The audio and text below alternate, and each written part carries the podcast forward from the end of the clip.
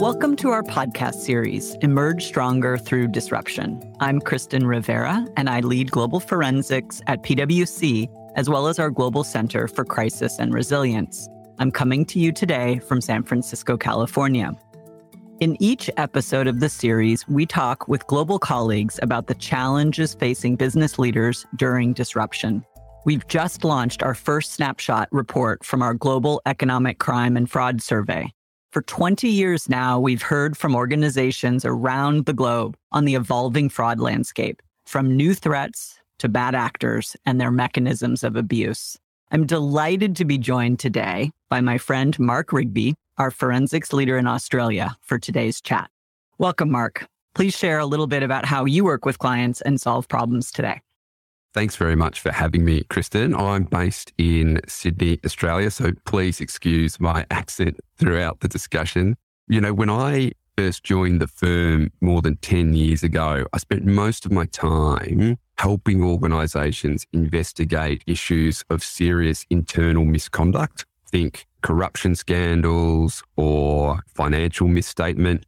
But over recent years, in more contemporary times, most of the organizations I work with now are asking for help and support to strengthen their defenses and adopt new technologies and better leverage the data they've got to keep the crooks at bay. So I'm really looking forward to the conversation.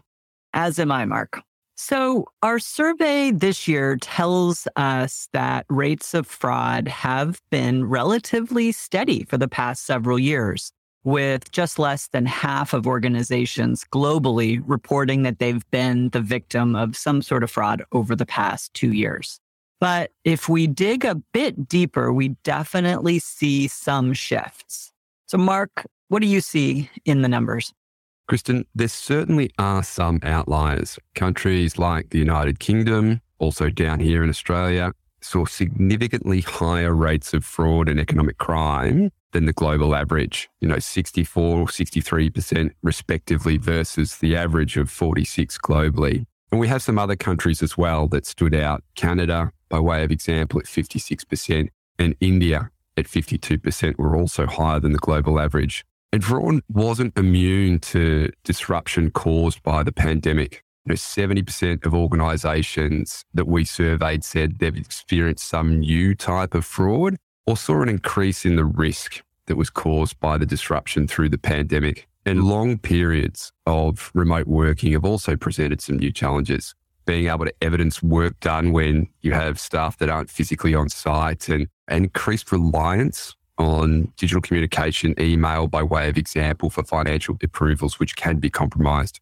And to add to that, as we record this, we're definitely in a period of global destabilization triggered by geopolitical unrest, ongoing pressures with supply chain, and some economic challenges. So I think that it's reasonable to expect an enduring focus on both fraud and corruption, given what's going on in the world.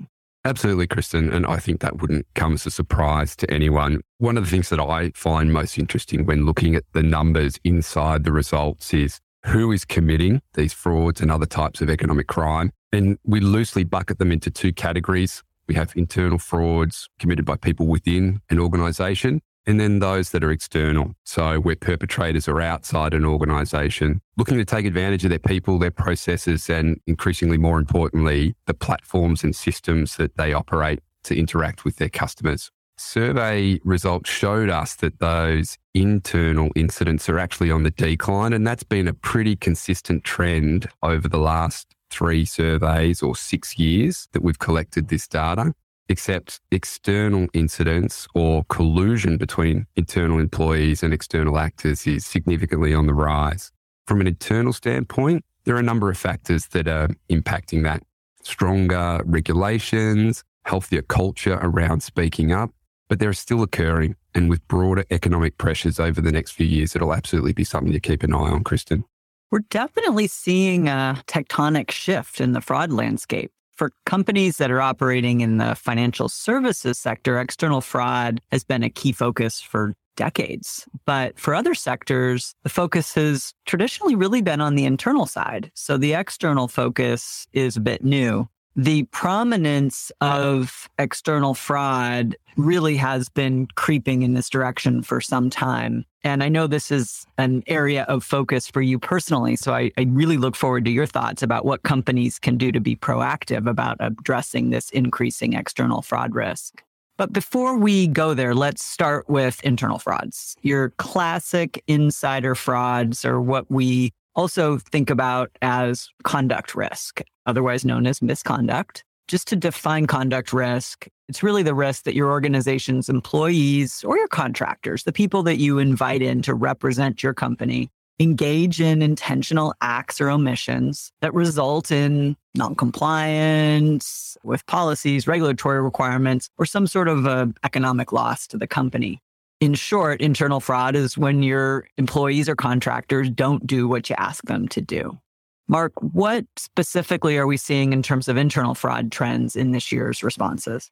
Kristen, asset misappropriation is still one of the top three frauds that organizations are experiencing, regardless of the company size or jurisdiction. It is down, though, about 6% from 31% during our last survey to 25% in this survey. One of the explanations could be that employees have reduced access to physical and, and other assets during the increase in remote working. But as I alluded to before, this is a trend that we've seen over the past five to six years now. So I think there are some broader factors at play. Strengthening compliance programs, more regular and digestible training, and company executives and boards communicating a far clearer tone from the top of their organizations. We actually found, in terms of how issues were detected or identified, there was a strong increase, up about 50% from the last survey, in terms of the success of internal controls. Ultimately, Kristen, all of these factors result in a stronger culture that reinforces ethical conduct. And that's here to stay. People want to work for organizations that are values driven and significant ethical breaches that damage an organization's reputation can have a really enduring impact on employee morale and retention of staff. Organizations are also looking to better leverage technology to mitigate the risk, but I think it's fair to say that there is still progress to be made on that front. We see this in the evolving concept of insider threat and insider risk, and organizations looking to make better use of the data that they have available to them. And that includes non traditional data such as human resources, data and information, and tying together issues like fraud, employee misconduct, physical security, intellectual property theft, all of these issues that typically have been managed in silos historically. And that sort of leads to a really interesting result from a survey around the success of suspicious activity monitoring and data analytics is the way that the organizations are detecting these issues. And that corresponds with, you know, a not insignificant drop off in tip offs as well, Kristen. So it sounds like overall, really a positive trend in terms of conduct risk. Although, as you've articulated, organizations still need to keep at it, creating a culture of compliance, evaluating and improving controls, and putting into place other mitigations is still critically important. And I think this is especially true as we see workers returning to the office perhaps feeling disconnected after a few years away, maybe burnt out, these can really increase that risk of rationalization, which, if we look back to our good old fashioned fraud triangle, is one of the indicators of a potential fraud risk. As you say, the pandemic disruption has increased risk in some areas specifically, so we simply can't rest on our laurels. What else do you think businesses can do, Mark, to move this trend further in a positive direction? There's no silver bullet here, Kristen, but I think organizations can learn a lot from what they've done over the past sort of five to six years in particular. Having their leadership be very visible on topics around ethical conduct and managing the risks around fraud and economic crime. Training is invaluable and having clear, accessible, and regular training so people know what the risks are and know what to be aware of and I think also just reinforcing that culture around speaking up. I think we've made significant progress over the last few years that people feel more comfortable that if they see something that's not quite right, that that's something that they should have a conversation with their line manager or human resources or a dedicated whistleblower officer within an organization. And I think increasingly just becoming more sophisticated in terms of using the data that organizations have available to them to monitor for unusual activity. And obviously the key here is prevention, but when there are issues within a business, just being able to detect those as early as possibly so that organizations can jump on them and mitigate the risk. So, Mark, let's shift back to something near and dear to your heart external fraud. As you know, our survey showed it's on the rise. When it comes to external fraud, we really are still in the wild, wild west. There's not much in terms of traditional offensive measures like training. These aren't your people. They're not under your control. You can't train them. You can't have them sign a certification or review a policy. And that's just because they're outside of your four walls. So, really, what you're left with is a defensive strategy. I think that's right, Kristen. And we've seen this type of fraud and other forms of economic crime impact financial services for many years now. And it's generally played out where fraudsters or bad actors have abused the financial platforms and the infrastructure that has been provided by the banks. But it is definitely evolving and we're seeing some new trends on this front as well. So let's unpack that a little bit. We saw this type of fraud from the outside occurring on financial platforms. We've seen that for years. But now virtually every organization operates or uses some sort of a platform. It might be a financial platform like a banking service. It might be e-commerce like a shopping site, a services hub, social media, you name it. Yeah, Kristen, digital platforms have always been important to the way organizations operate, but the speed of digitization is definitely increasing and physical branches are closing virtual assistants are increasingly being used to assist with customer inquiries. These are just some examples of the way in which organizations are connecting with their customers and increasingly relying on digital channels to do that. So personal data and identity credentials and access to them have become the key currency in an increasingly digital environment as it unlocks so many doors for criminal actors. In terms of our global survey, 40% of the respondents said that they saw heightened fraud risk due to their digital platforms. The good news here is that we can apply some of the lessons that we've learned in financial services and use that in other businesses and across other sectors. So, who's committing these crimes and how do they gain access? And what can companies do about it? Interestingly, and perhaps unsurprisingly, the largest increase in incidents that we saw from a perpetrator standpoint was from organized crime elements that incredibly determined and increasingly sophisticated. And one area where this has never been clearer is around scams. And we've seen a, a veritable explosion in scam activity over the last two years in particular. It is so hard for organizations, regardless of industry, to manage and detect scams as they've become more sophisticated and have strengthened their defenses criminals have sort of diverted their attention and their focus on customers and sought to exploit them. And I think many of your listeners will be familiar with romance scams, but there are literally dozens of different variants, holiday scams, shopping scams, etc. We see disinformation and ransomware as a service becoming more prevalent. Underground business models built for the purpose of fraud that's committed largely on organizational platforms. And we see a continuing trend around identity takeover and the use of organized criminal elements of synthetic IDs. And synthetic IDs occur when criminals are obtaining legitimate credentials. So an address from one person that exists, a phone number from another person that exists, and combining them together in, you know, a Frankenstein type model where all of these things are legitimate, but they're pieced together in a synthetic way.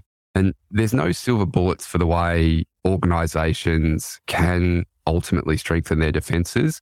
But I think it broadly lies across a few fronts. Firstly, and this will be not new to anyone that has worked in fraud risk management, but just invest in skilled people. Make sure you've got talented, motivated staff that have access to training.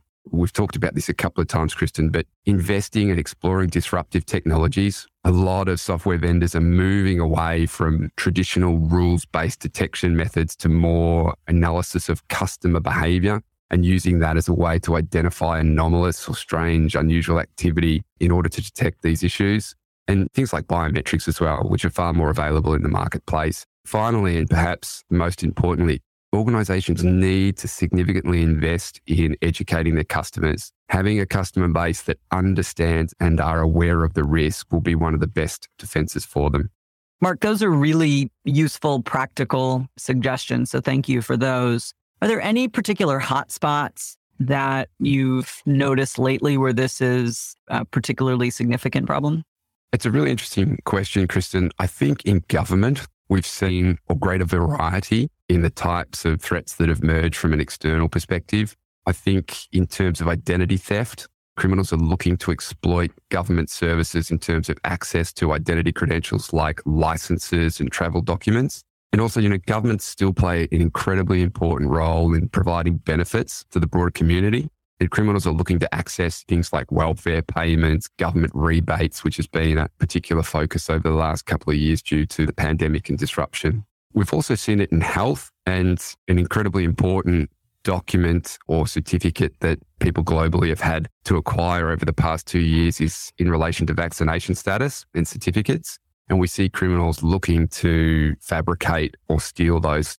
And looking at this from the outside in, managing external fraud is it's important to managing the bottom line and to meeting compliance obligations but it's also really critical in terms of maintaining customer loyalty and your brand which is a bit different than the traditional insider fraud. There really is an external customer impact here which provides an additional incentive to getting this right.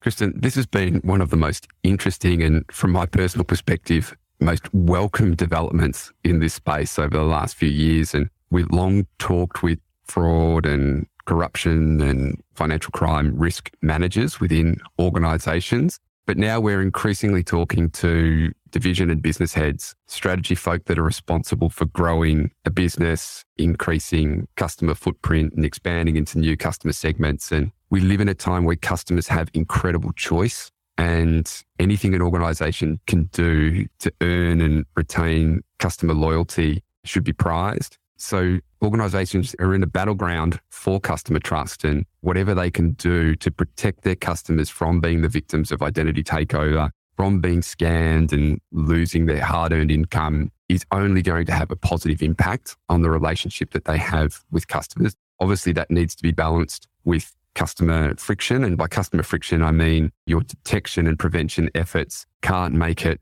too cumbersome or labor intensive for a customer to access the services and benefits that they need. But there are ways to strike that balance. And I think that a lot of progressive organizations are seeing this and better managing the risk of fraud and economic crime as a way to differentiate themselves from their competitors. And on that note, Mark, I would really like to thank you for joining me today. This has been a really interesting conversation. Thanks for having me, Kristen. It's been great to talk. Please visit pwc.com to see our first installment of the Global Economic Crime and Fraud Survey Report. We'll be sharing key insights throughout the year. In the meantime, remember to subscribe to our podcast series, Emerge Stronger Through Disruption, wherever you get your podcasts. And don't forget to connect with Mark and me on LinkedIn. Until next time, thanks for listening. Copyright 2022 PwC. All rights reserved. PwC refers to the PwC network and or one or more of its member firms, each of which is a separate legal entity. Please see www.pwc.com forward slash structure for further details. This content is for general information purposes only and should not be used as a substitute for consultation with professional advisors.